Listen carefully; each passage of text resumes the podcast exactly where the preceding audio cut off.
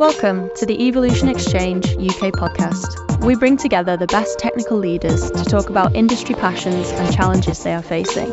I'm Rose from Evolution Recruitment Solutions, and I help businesses connect with top technical talent. And today, I'm your host. I'm joined today by a fantastic panel to discuss the topic fostering success in engineering teams, overcoming challenges, and cultivating continuous learning.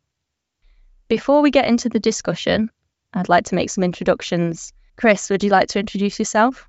Uh, sure. Hi, I'm I'm Chris Baynham-Hughes. Uh, I am uh, the head of Open Innovation Labs at Red Hat uh, for EMEA, so Europe, Middle East, and Africa.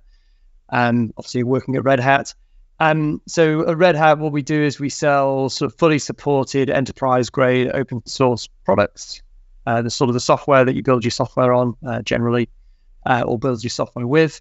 And uh, in Open Innovation Labs, um, what we do is we we really help our customers be successful with that technology because technology isn't really the problem. The tech will do what you ask it to do.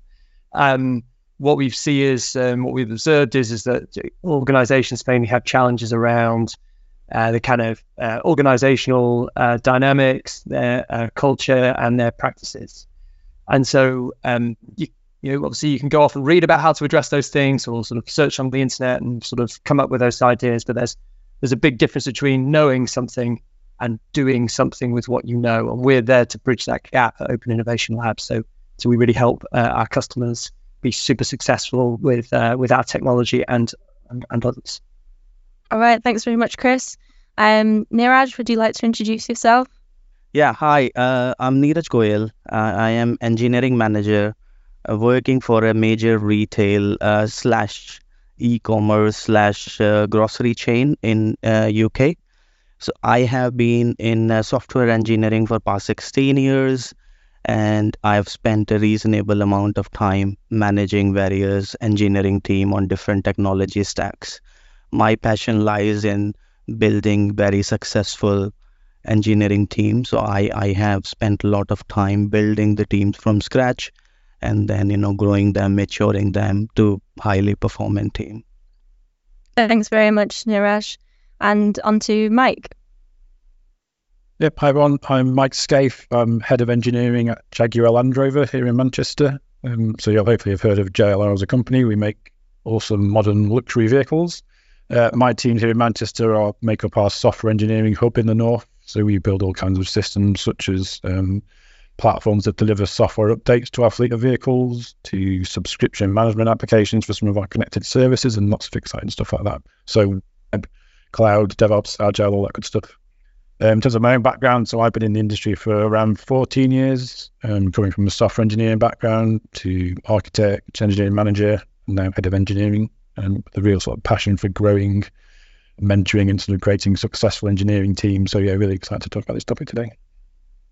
Thanks very much, Mike. So we won't waste waste any time. We'll just dive right in um, and discuss the topic that we have today, um, which is around fostering success in engineering teams. I think um, it'd be good if I could start with Chris's question. Um, I think that leads in and opens the, the discussion quite nicely. Um, so I'll start with that. Um, so starting with a question from Chris today, uh, which was, what are the key principles to focus on when fostering success in engineering teams? Okay, I suppose um, I suppose since this was my question to the panel, I probably should should, should kick off. Uh, so um, so yeah, so I think um, the first thing that we'd would say very much is take a team first approach. So um, you know, really focus on improving um, trust and psychological safety because these are, are, really super important for highly successful, high performing teams. Um, and also work on improving the team dynamics and their interactions. So, and this, uh, you know, is especially important when you're remote uh, or if you're not always together, um, you know, as we are in this sort of more hybrid world that we live in. Um, so, so setting up those those team dynamics, taking that team first approach, um, you're really really focusing on the team is is is hypercritical.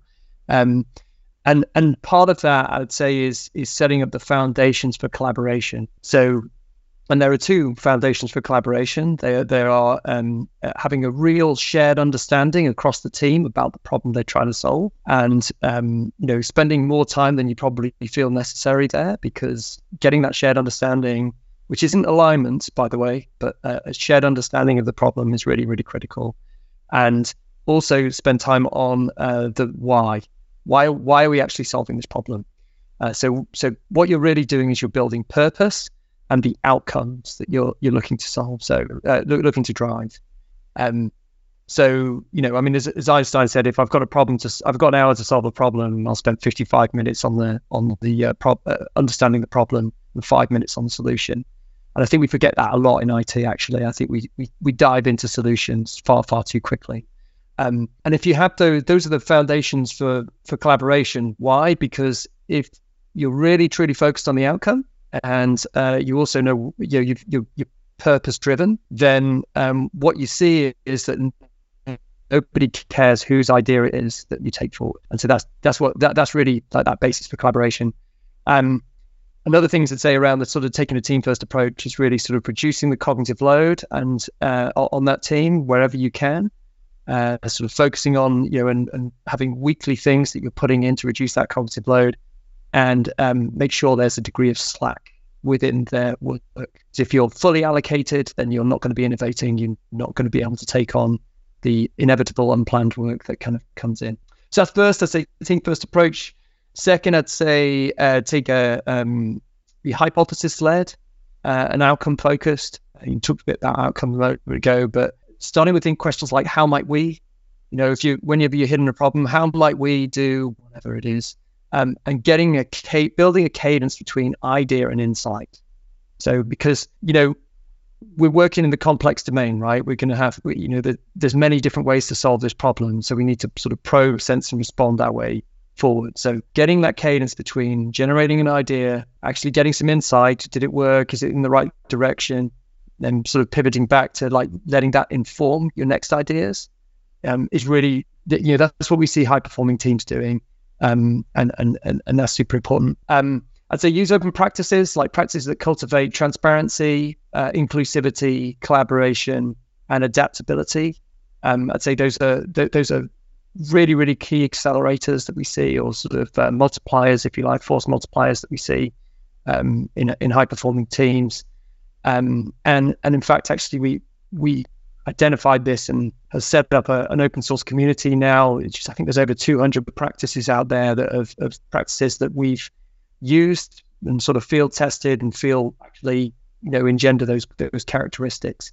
And you can get those all on um, www.openpracticelibrary.com. So the Open Practice Library, you can you can join it, you can contribute to it. You can fork it. You can do whatever you want with it. It's an open open source community, so come and join us. Um, and the final thing I'd say is to over communicate and create connection between the team members. Again, it's kind of harking back to that kind of team first piece, but over communicating, making sure there is genuine understanding, uh, shared understanding between people is really the key. Because what we often find is if we ask people the same question, separately. They'll they'll have said they were they were they, they had shared understanding, but one's really thinking of a circle, one's thinking of a square, and one's thinking of a star, right? So so really really over communicating there, making sure that's there will allow you to go really really super quick towards the solution. That's great. Thank you very much, Chris. Um, I'd like to open it up to both Neeraj and Mike. Um, if you've got anything to add, or perhaps to to share some examples of of how this can be done in, in practice. So, uh, Mike, pass over to you. Yeah, thanks, Liz. Yes, I'll, I'll start by reiterating a couple of things that Chris mentioned that I think are super important. So, psychological safety, completely agree. It's massively important that you've got that environment where it's safe to learn from mistakes. Well, again, Chris mentioned we're, we're building complex systems in complex domains. Things are going to go wrong, issues are going to happen. So, it's vital that you've got that space where people can learn from those issues and can learn from those mistakes. Um, and as a leader, important that you're sort of fostering that environment where the teams feel they have got that safety. And I'm sure we'll talk a bit later on about things like how, how we learn from incidents and post-mortems, etc. There's plenty of practices there where, where you can foster that psychological safety. Um, and the other point to reiterate there is around um, like cross-functional teams, so reducing the handoffs between teams, making sure teams are as independent as possible, so they can move as fast as possible without having to rely on other teams or external dependencies is, is vitally important there as well. Um, think, and then yeah, something else Chris mentioned actually was about sort of touching on the idea of favouring action over kind of indecision. So moving fast, shortening those feedback loops, you know, getting things into production as soon as possible and learning from them, kind of avoiding getting stuck to that analysis paralysis state. Really, really important because again, you can only really learn and adjust if you're sort of getting things in front of customers and getting that feedback as soon as possible. Um, one things I kind of mentioned towards building successful teams. I think on the hiring side of things, it's important when you're hiring people to focus first and foremost on alignment with your values and principles rather than sort of pure technical ability. You know, I always think you, you can teach the technical engineering side of things. What you can't necessarily teach is a, a good fit for your team and a good fit for your values. So that's kind of really important to, to build that continuing success. Um, and also praising the success in the teams as well, right? And success breeds success, if you like. So, for example, we've got a, a Slack channel where we sort of shout out different members of our team that have done great things, call out that achievement, show the people show the people that are modeling success and modeling the right behaviors and really sort of call out and reinforce that is really, really important. Um, and I think also measuring the right things as well. So again, back to that point about learning, you've got to make sure you're measuring the right things in the team as well. Um, so that, again, you can learn, you can adjust going forwards. So again, I'm sure we'll touch on it a bit later, but things like the DORA metrics are a great, great place to start. If you're an idea of the areas you need to focus on to, to change or improve your processes and just keep being successful. Yeah. Yeah. Thank you very much, Mike. Um, and Neeraj, um, I'd like to pass over to you and, and ask whether there are some key principles that you focus on um, to foster success in, in your teams. Yeah, I mean, definitely. So, some really great points from, you know, Chris and Mike. So, things like shared understanding and collaboration. So, when, when I see a team, so, you know, they, they need to have a clear purpose, a clear mission for, for that team to me and i think shared understanding is really important and that's where you know, team autonomy rather than manager autonomy you know comes into the picture that essentially teams come together and they define their team charter their purpose they contribute to it. So they understand it so well that they, they actually you know kind of end up owning it rather than you know trying to understand what somebody else is saying. So that gives a sense of purpose and togetherness brings the team together definitely you know improve the culture of the team. So i i would basically you know for for defining any of these things i would go to the team with some open-ended question and let them brainstorm and just you know keeping them in in a right direction probably will be my role rather than trying to tell them what it should be. And then I think we, we talked about continuous improvement, continuous learning. Mike mentioned some examples around for uh, DORA metric. So uh, we use E2EPLM. So we basically own the value stream, which is which is really key that you know you build it, ship it, as well as run it. So that kind of creates a very good feedback loop where you can re basically you you can come back uh, take your learning and insight and then improve on it and give basically a continuous you know value based iteration to to our customers.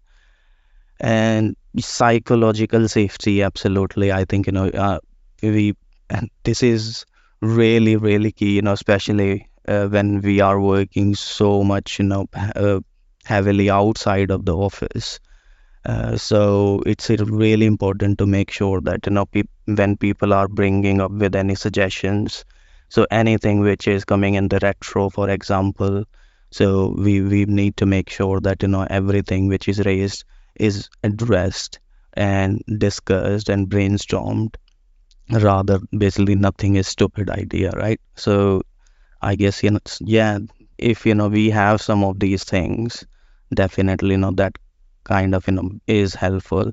Team autonomy is really really key for me you know when when you have team making the decision how they are going to build it how they are going to you know solutionize it or even in their ways of working how they are going to you know work from the flexibility point of view or or anything. So that's basically that brings to a place you know where team is kind of become becoming the driving factor rather than we trying to tell them you know what to do.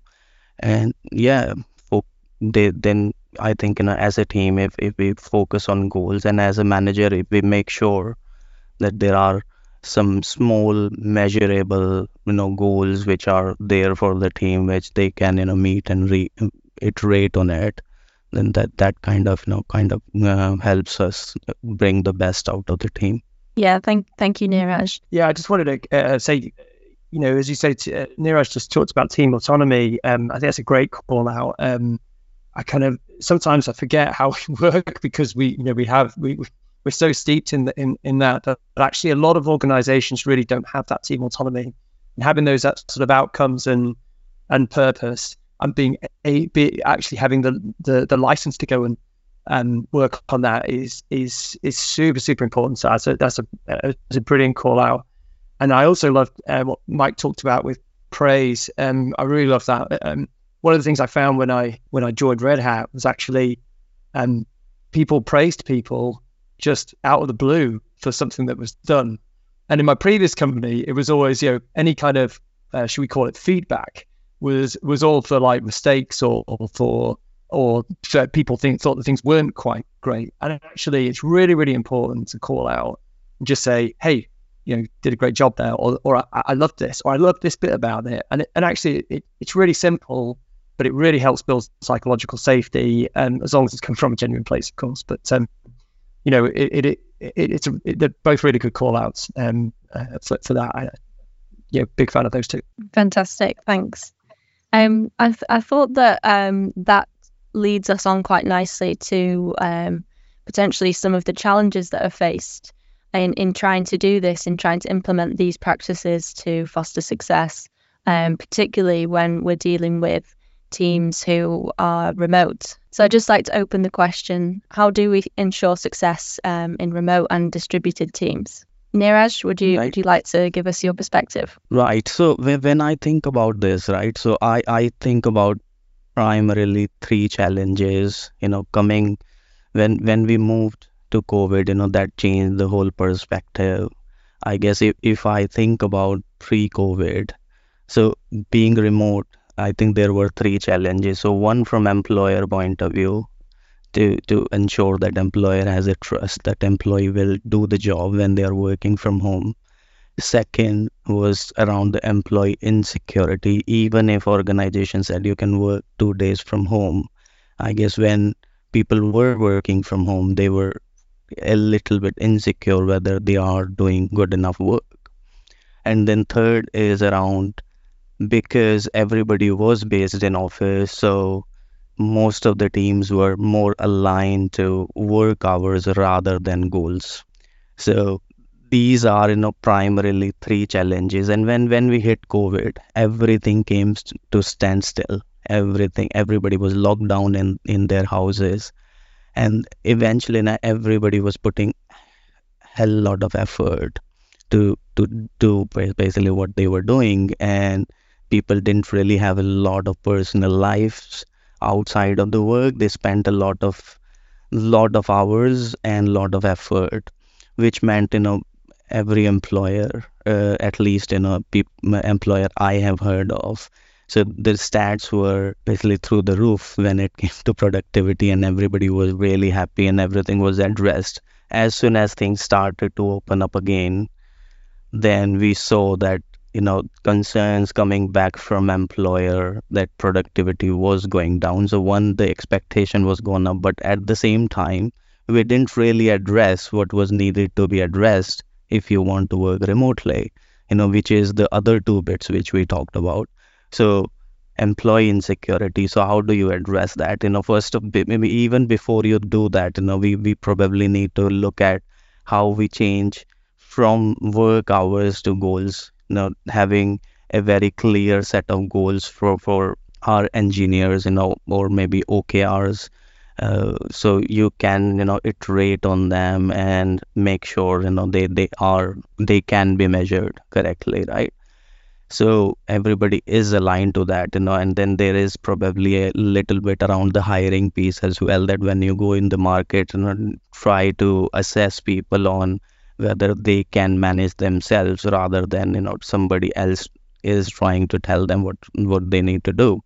So and then from there i think you know we move on to you know how we make sure that employees eh, not feeling insecure uh, you know through regular one-to-one sessions with them you know and then maybe stand-ups where we see you know how we are progressing and can we do something differently or or anybody need any support but then I also do, you know, some random check-ins. So rather than trying to wait for a one-to-one session, so if if I see from somebody's behavior that you know something doesn't look right, then I go to the person and ask him, "Is everything okay? Is there anything you want to discuss with me?" And if somebody is doing a great job, then I add I try to make sure that I speak to them as well. Uh, you know, I just give a random call. Uh, can we catch up? You know, five minutes. Let's speak. And basically speaking to them and telling them what what uh, good job they are doing, etc. And then I I guess you know anyway, Agile provides us things like retro. It's really brilliant. You know, you you basically you know come that as a checkpoint see what you have done, what you have done well, and then what you can improve on, etc. So you essentially, you know, these are the cha- you know things in which provide you uh, methods for various communication. And when you have the right communication level, then I think you know that insecurity eventually goes away. Uh, alongside absolutely you know the clear measurable things you know which which they are responsible for and they know what they need to do so yeah, that's what. What do you guys think? Yeah, I think you made some really great points there, Neil. I think there's there's two in particular. So I really love the idea about trust. Um, I think that's really important. There, there are plenty of leaders and managers that think if, if I can't see my people in the office, I don't know what they're up to. But you've got to sort of trust. You know, you've hired a team of intelligent people to be doing the right thing. You've got to trust them to do that. And it ties in with something else. I think you said was a great point about focusing on outcomes, not on working hours. Completely agree. You know, I think if we've learned one thing the last few years is that, that, that flexible working hours can, can, actually be really effective. You don't have to work nine to five. You can still get things done around you, sort of home life, doing the school run, etc. So those two things are really important. Um, tying in with that as well, in, ensuring that your team is maintaining a sort of suitable work-life balance. You touched on that as well, and it can be very difficult to sort of distinguish between work life and home life. Sometimes, if you're in a home office, and you know it's difficult to sort of make that separation, you can find yourself working into the evening. I know I've done that a few times. So making sure you're checking in with your team, like you said, and, and that they're maintaining that work-life balance. I think other practical points. So having the right sort of tooling in place is important for this remote working as well. So things like tooling for collaboration. So things like Slack, for example, to make sure the team can sort of stay connected remotely from wherever they are. Um, our teams do a lot of pair programming as well. So we use things like uh, VS Code Live Share, so we can do sort of remote pair programming in the same IDE. There's plenty of other tools in that sort of space as well that mean we can be really effective. And then other tools like, you know, virtual whiteboards to make sure you can collaborate around some architecture, designs, virtual post-it notes, etc. All that stuff that you used to be able to do in person. Make sure you've got the right tooling to be able to sort of do that remotely as well. Really important. Uh, and basically, yeah, just having that sort of remote first mindset. So documenting everything, writing everything down, keeping a record of it in wikis and documentation, etc. Can is really, really important to make sure people who can't be part of a discussion in an office can make sure they can catch up on the detail later on in, in documentation and wiki pages is also important, I think. Yeah, I love that. Actually, um, that, that whole kind of recognizing that the interaction is going to be asynchronous, um, it, you know, many, many occasions, I think is, is super important. Um, and one of the things that's, um, you know, one of the practices we use uh, um, all the time uh, social contracts uh, and things like core hours. Uh, so we, we did a, we ran a, an engagement with um, with the World Health Organization it, during COVID. So, and it was purely remote. So most of these people have never actually worked. Uh, they, they hadn't even been inducted to the, the, the, the, It was a new job for them. They hadn't even been inducted into the World Health Organization, and they were all planned to move to France. And then COVID happened, and obviously uh, they were they were quite busy as well. Uh, so um, and and you know we ended up with a situation where we had 16 people over nine different countries and five different time zones. And so one of the things in our social contract was like core hours. Like, when are we going to be on? When can you rely on me to be in the, uh, you know, contactable uh, for paired programming, for, um, you know, um, trying to solve, you know, get heads together or, or maybe mob around a problem. Mob to learn, pair to build is, is one of our mantras and, and sort of being able to do that, you, you need to be able to rely on that so you can organize yourself effectively in that kind of more asynchronous world. And having that kind of over communication, um, mainly through visualizing the work that we're doing, what we're doing. You, we use a lot of visual practices. Um, for which we use sort of Miro and and you know or, or yeah, well, we primarily use Miro, but you know you can use Mural, Mural or other whiteboarding um, tools. But being able to sort of visualize what we do um, really really helps over communicate and ensure all that kind of asynchronous uh, uh, aspect. So um so yeah, so I really love that. I mean, I think in, getting back to the question sort of ensuring success in remote teams, I think first it depends on the target outcomes you have. So what does success look like, and being sort of really really clear on that as a group. So that comes back to that kind of what are what what what's what the outcomes we're looking to drive? How are we measuring that? You know, some of the stuff we talked about before. But uh, um, ideally, um, starting together if at all possible. So if you can get together for a face to face for like a week or two as a team, and then move to remote, you, your your um your speed and your success and the bonding of the team goes through the roof in comparison to just being purely remote. It is possible purely remote. We proved it. We proved it with the WHO, much to our own surprise. Um, but um, but it, it takes a huge amount of effort to do, um, and, it, and it's certainly not not a preference for us. Um, we find that getting together for a week or two, building that shared understanding, building that connection uh, that you need, and kind of going through that kind of, you know, I think it's a Kubler-Ross curve, you know, the sort of storming, forming, norming, performing, um, and, and kind of getting into that, I think is is really key. Um, you know, cross-functional teams I mentioned earlier. I think also long-lived teams are really important because as soon as you take a person out or you add a different person in or whatever, you're back to that storming phase, and that's where you got you kind of got to go back to your social contracts and so on. So I think um, a lot of these practices as well. Remember that they're adaptive, right? So that it's not something that you do once and then that's it. You know, check in with those things regularly oh, is our social contract still right? Has something happened in the meantime that we want to add something? We'll take something off there. You know, find find that's really important. Um, definition of done, definition of ready. Um, like I say, visualization of work. The, these are really great practices that we um, that we use, and they're in our sort of our foundation, um, a social, a sort of cultural foundation of, of what we do. Um, other things are great, like mood marbles. I don't, I don't, know if any of you have used mood marbles, but we we kind of we, we can do that virtually. You know, we just have um, a basket in the corner of the board, and people, whenever they want to, who can change that from red to green, from green to red or red to green, um, to kind of just indicate where they are. And so, you know, if you're if you're leading that engagement, or if you're you know you're um, leading that team, and you're seeing some reds pop into there, then you know, as Neeraj said, go and check in with the team. Like, you know, make sure you're doing that um, that regularly and kind of understanding where that's coming from and and sort of surface that sentiment because it's a great way of safely indicating that there may be some problems there and maybe some challenges. And it may be because, like Mike said, you know, their, their work-life balance is out, or you know, they've got some other problems, or whatever that's that's kind of coming on, and we need to be empathetic towards that and, and sort of uh, uh really support each other in that.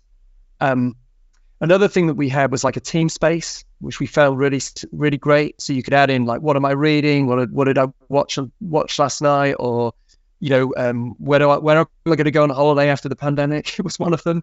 you know, it's the first thing I'm going to go. So all these things, and it helps build that connection because people go, oh, oh yeah, I've been there, or oh yeah, that was great. I, I really enjoyed that, or wow, you, you, know, you can kind of get into that and you start to build those connections, and those connections are so critical to to sort of team identity and and and, and feeling part of that, especially when you're you know you're sort of um, in your own in your own home, I, uh, uh, I guess, and and recognizing that that's actually you're invite you know these people are inviting you into their own home by having their camera on and and all, all the craziness that goes on with that, you know, children running in, in whatever, whatever else that, that, that kind of goes ahead. So I, I think, um, I, I, think, I think those are, uh, um, those are really key. I'd also say from a leadership point of view, if we're like stepping out from the from the team and maybe kind of looking more at how do we do this successfully as an organization, I think um, what we saw in the pandemic was there were actually a lot of really brittle organizations. They they they couldn't pivot, they couldn't change, they couldn't adapt to what was going on, or they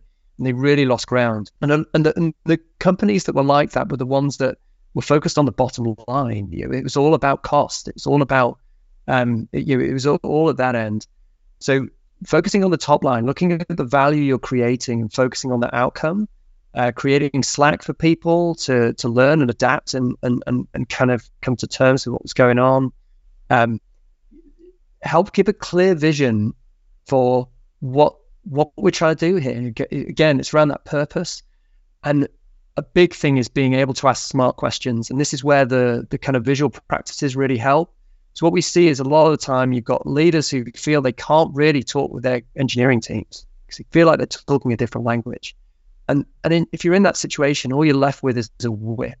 You know, go faster, do more with less. Why isn't it done yet? Right?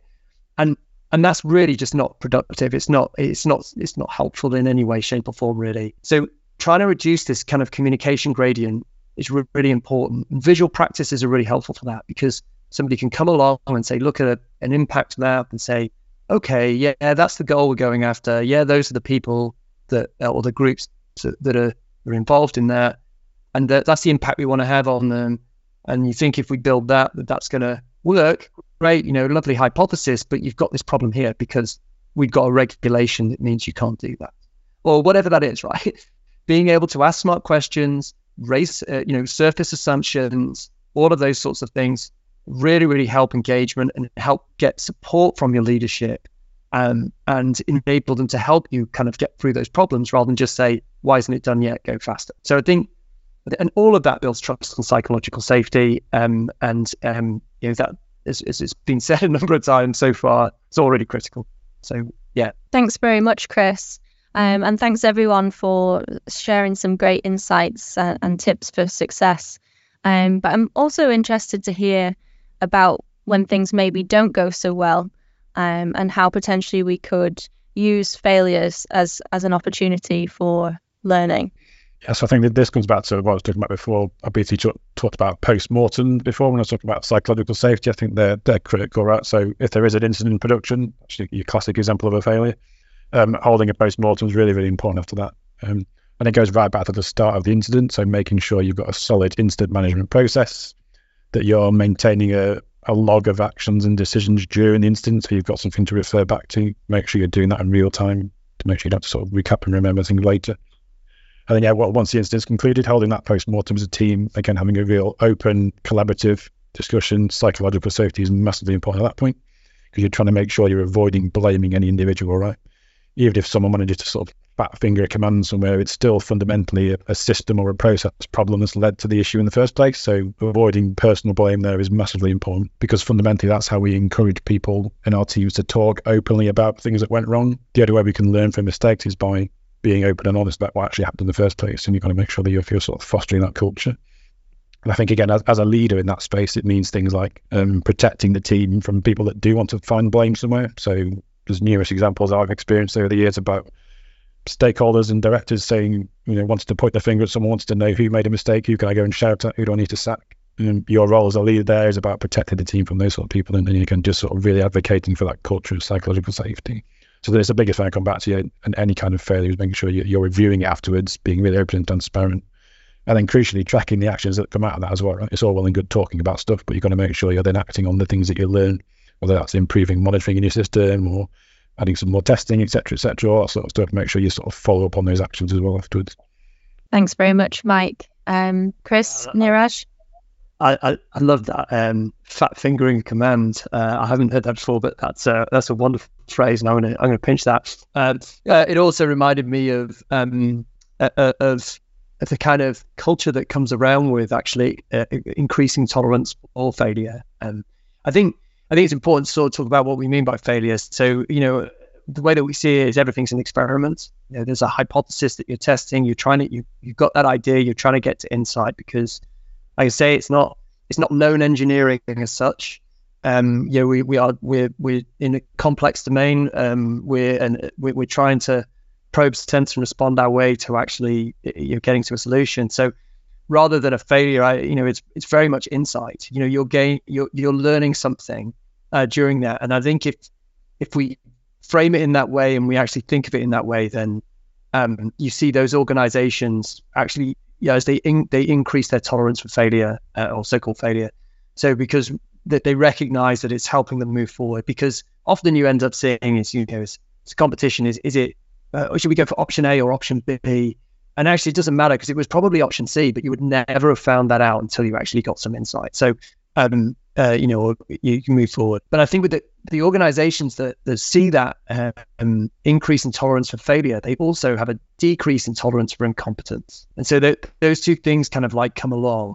So, you know, fat fingering a command, uh, as we, as, uh, as I would say, is, um, is, is one thing. If you're regularly fat fingering a command, that becomes, that's a problem. So, um, you know, that you you've got to kind of see this. Um, it's like a you know a bit of a seesaw. You know, we can increase we can increase that tolerance for failure, but we're lowering our tolerance for um, for for incompetence within that, and that has to be done in that psychologically safe way, right? So it's you know it's like how you manage that is critical to maintaining that psychological safety because um, it psychological safety is really hard to build. Right? It takes time. It takes a lot of effort. It takes a concentrated, purposeful effort to do that. But losing it is really easy.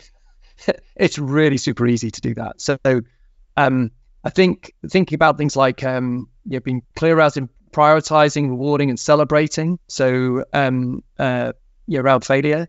So um, calling it out in a retro, as Mike talked about. Um, you know, talked about postmortems. I we actually really like uh, pre-mortems as well. We do a lot of work up front. Again, that's kind of like shared understanding of the problem. It's like, how could this fail? Like, if we we fast forward six months, what's failure going to look like, and why would it have happened? What could have, you know, what could have got in that way?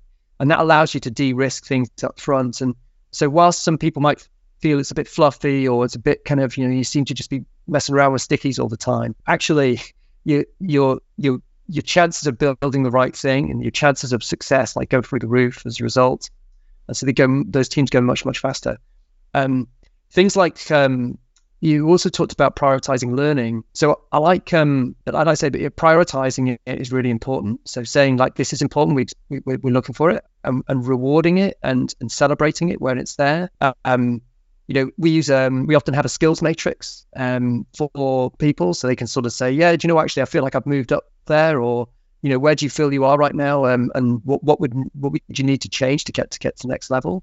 And we prioritize that. We you know we put it in the backlog. Sometimes we we kind of we we genuinely make a point of saying this is important and you know it's expected within the team and it becomes part of the team's culture um there.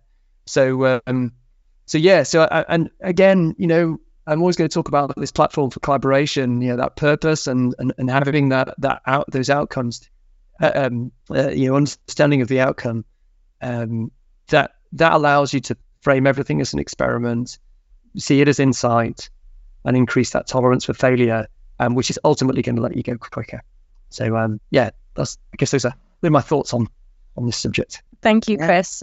Neeraj, have you got um, anything you'd like to add? Yeah, absolutely. So I, I think you know I love the fact you know where, where you know Chris talked about basically the difference between the f- basically accepting failure and learning from it versus you know promoting incompetence. so I guess that, that that clear difference need to be you know very well understood. So when it comes to you know failure, uh, I don't really see anything as a failure. Now it's probably you know celebrating your success to do it more, but celebrating your failures to learn from it so you you can eventually succeed, right? So looking at the strategic goal or your ultimately you know long term goal and how it's it's basically you know one of the iteration to achieve it but definitely you know we and I have absolutely seen you know pretty much similar to what Mike said.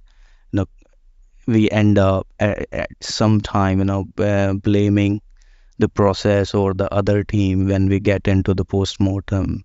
And that's where you know it's really important to keep the direction around learning from those mistakes and how we can improve in future. So so continuous improvement absolutely key in this space and and that mindset absolutely need to be there uh, across the team. But having said that you know it's uh, at the same time it's really important to make sure that you know people do not feel that it's you know they will be able to get away for not doing the things right?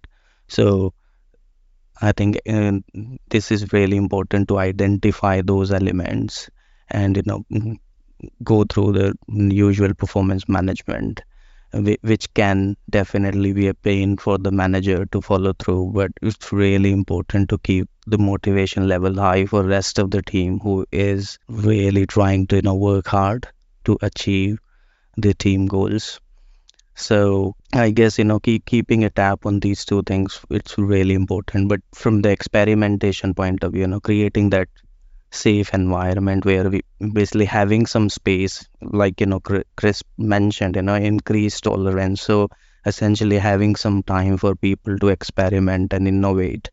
So they they could you know try out probably a new technology which which probably you know will be fit the team well. Again the team autonomy you know where the entire team brainstorm and think about you know whether this is the right thing to do or not. And then from learning i think you know there there were points mentioned around the continuous learning. So they, this is something we ensure. We we do have you know some dedicated personal development time for all of our engineers so where they can go and learn about anything new but what i usually say to my team is that you know keep your learning focused to you know what you can experiment in the team. Because if they are aligned you know you you because as soon as you go out to learn something new software engineering is such a vast space then you know people eventually get lost because there are so many new and shiny and modern things out there which you can go and learn about so it's really important to make sure that you know you are aligning this with what you can practice as well and eventually contribute to the team and maybe you know do something new for the team and you know develop as a team. So th- this is really really important. So i think you know continuous improvement continuous learning plays a significant role to define how you even deal with your failures eventually. Yeah i think I, I, just building on that i think um you know key thing what sorry bill and one of the things you said earlier is is around sort of communicating i, think um don't hide it. Don't hide your failures either. Like celebrate them. And I know that sounds for some people that will sound a bit strange, but what you got to remember is that stories change the world, right? So when your team tells their story, when they sort of they effectively give their hero's journey, you know, this is what we did, and then actually this happened, but we learned this and whatever. When they when they kind of tell about they they, they explain or they sort of you know um, share the, the, those failures. It helps build psychological safety that it was okay to like kind of get down there. And really what you're doing is you're you're the you know you've collected that insight. You've collected those metrics that have told you whether you were going in the right direction. And that then informs your next experiments. Your experiments are delivered through practices. And if we take if we take a very simple definition of culture as being um, the way things are done around here if you change your practices and you you you know, use the right kind of practices, then that's what will create your culture, right? Because it's the way you're doing things. So and and if you can improve, uh, um, you know, what we see a lot of the time is like cultural barriers to transformation or to to kind of like real sort of change within an organization.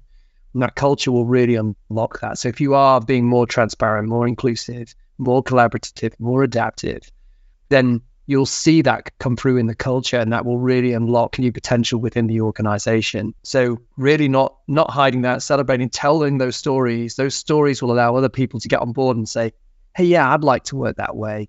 Or yeah we should we should look into that technology as as as, as for that uh, uh you know for the, for this to solve this problem. We should do x y and z. You know there's lunch and learn sessions there's kind of communication out you know even down to like kind of sprint reports or things like that that can kind of come out. These are all tools that you can use to engender change across an organization if that's what you're looking to do. So, you know, again, trying to look at the kind of split between that difference of um, the team, which we've spoken a lot of. What can you do in you, if you're in a team? But actually, look stepping back and looking at the organization. You know, these are these are how you can use these things really to to your advantage and use them to build that psychological safety rather than than destroy it. And sorry, just just in case anyone's listening to this thinking, what's this psychological safety all about?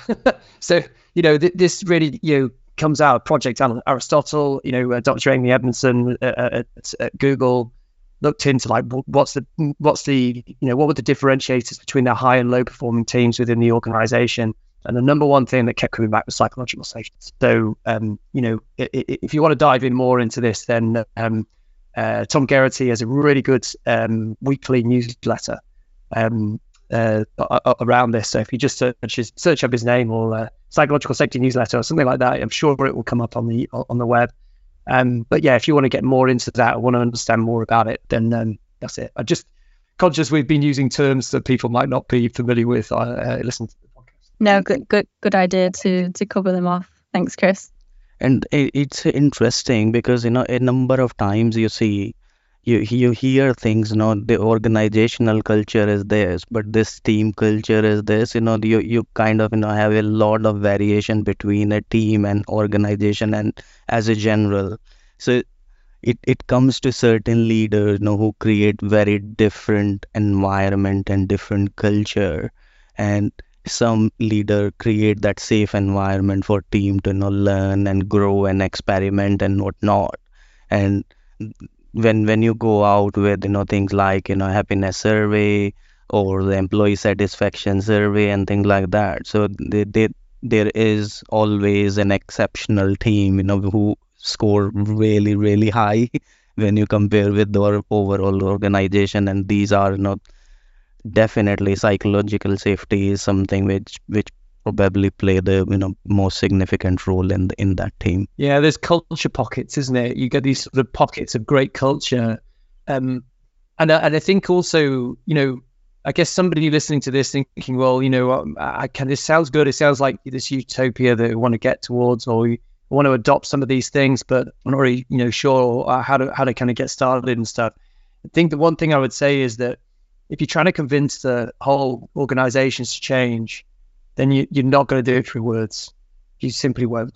So you have to get into actually having some sort of proof. And those culture pockets are really great sources of proof. Or if you want to sort of say, well, we actually we do we recognize we need to do things differently to be more successful within the context that we're now working. Um, you need to go and run that experiment. Like do something small but significant so it can't be dismissed as just like, well, yeah, but it's not complex over there or or, you know, well, it, that doesn't apply to us. You know, it's got to be something significant but running some kind of experiment where you actually take a small amount of time, provide that proof point, and then uh, use that as the basis to move forward by telling the stories, by by by um by, by doing that. I think that that's that's a place I would sort of say is worth considering if you're looking more at the organizational level, if you're looking more at the kind of the team level, then I mentioned before, like the Open Practice Library.com, uh, so you can just kind of go there and just just go and pick a couple of practices out of the cultural foundation layer. And you know, there's a number that we've mentioned today um, or been sort of talked about. Those are the sorts of things that you can kind of go and do now with your team and experiment. Something like you know, 20 minutes, half an hour, like a social contract. See the impact, see whether it makes a difference within your team. If it does, cool, keep going. Right, bring in some more. So, um, so yeah, so I, th- I think making sure that we we leave listeners with some useful things that they can take away and actually do something with, I'd, I'd say that, that that'd probably be my conclusion. Yeah, thank thank you, Chris. Um, Mike Neeraj, do you have any um, anything to add to that, or anything that we maybe haven't covered that you'd like to to bring up as as a point in itself? Um, let's just use the last the last few minutes to to do so. Yeah, I think that the important the thing that Chris mentioned there about um, trying to transform a culture and then those culture pockets, I think it's important to sort of make sure if you're in that culture pocket that you you are open to sharing and being collaborative about it. It's tempting to sometimes feel like you're a bit sort of better than the rest of the organization, potentially get a bit big headed about it. But it's important to try and bring the rest of the company on that journey with you. Again, not all in one go, but bit by bit. Like I said, sharing the stories, sharing those post mortem reports, bringing people on the journey, involving people in the postmortems. We've done that a few times. We've got sort of directors and senior stakeholders into the postmortems to see that and, and, and yeah, be collaborative about it, not sort of we're better than you, our scores better than you, etc. Make sure you're doing it the right way. Yeah, yeah that, that's a really good point, Mike. Totally. Because you that whole thing about, um, you know, it can, it, it can create thing. You're saying this is what we're doing rather than this is how you do it. I think is is, is really key because as you say, you, you, it's very quick for people to you know, whether it's jealousy or whether it's like, you know, feeling you know resentment against like that they are not able to do that or, or, or work that way because they've got you know a different you know boss or whatever in that case or what, whatever that is i think you know you, you're totally right. You know just share what you do share what you're doing just openly and without prejudice and without judgment um, makes a big difference definitely. Yeah and and um, I, I think you know uh, it's really important that we accept you know if something is not right as well you know as as leader it's really important to kind of understand you know what is going right but at the same time what is not so right and maybe a 360 degree feedback especially the feedback from your team you know is really helpful. So learning you know what you could do better and then definitely collaboration is the key. Probably mike chris both of you have mentioned this. So making sure that you know, if there is something which you probably can't solutionize you know how to improve eventually you know going to your fellow leader in the organization and maybe you know talking to them and asking simple question how do they handle it? How do they work with it? And how do they solve that problem so that that can be you know quite interesting. And i, I have found that people come up with very interesting and very simple solution at times which we think oh you know that that is that is really simple and straightforward. You know i couldn't think that. So yeah it's really important that you know we have those channels open. We we ask question and yeah you know try to improve basically you know where, wherever we can yeah, to- totally. And I think it's to your first point there as well around sort of like, you know, making improvements. And, you know, Mike, you talked about retros earlier and so on. Actually get it on the backlog. Like, there's nothing worse, there, or there's nothing more disengaging than retros or kind of feedback sessions that lead to no change. So, so like, get just take even if it's just one thing, get it on the backlog, show show progress towards it. Again, you're gonna you're to then surface up the right questions and right the right cha- you know the right uh, changes to make. So yeah, love that, Neeraj. Yeah. Perfect, thank you. Before we end the podcast, I'd like to say a big thank you to all of our guests for sharing their thoughts in today's conversation. For the listeners, once again, our guests on today's podcast have been Neeraj Goyal, Mike Skaife, and Chris Baynham-Hughes. If you are hiring for new technical roles or looking for a new role, feel free to get in touch with us here at Evolution or if you or anyone you know would like to be featured on a future podcast, you can drop me a message. I'm Rose Byrne, that's B Y R N E, and you can find me on LinkedIn or email me at rose.byrne at evolutionjobs.co.uk or visit us at evolutionjobs.com forward slash UK. Thanks again to all of our guests and thank you for listening. We hope you can join us next time.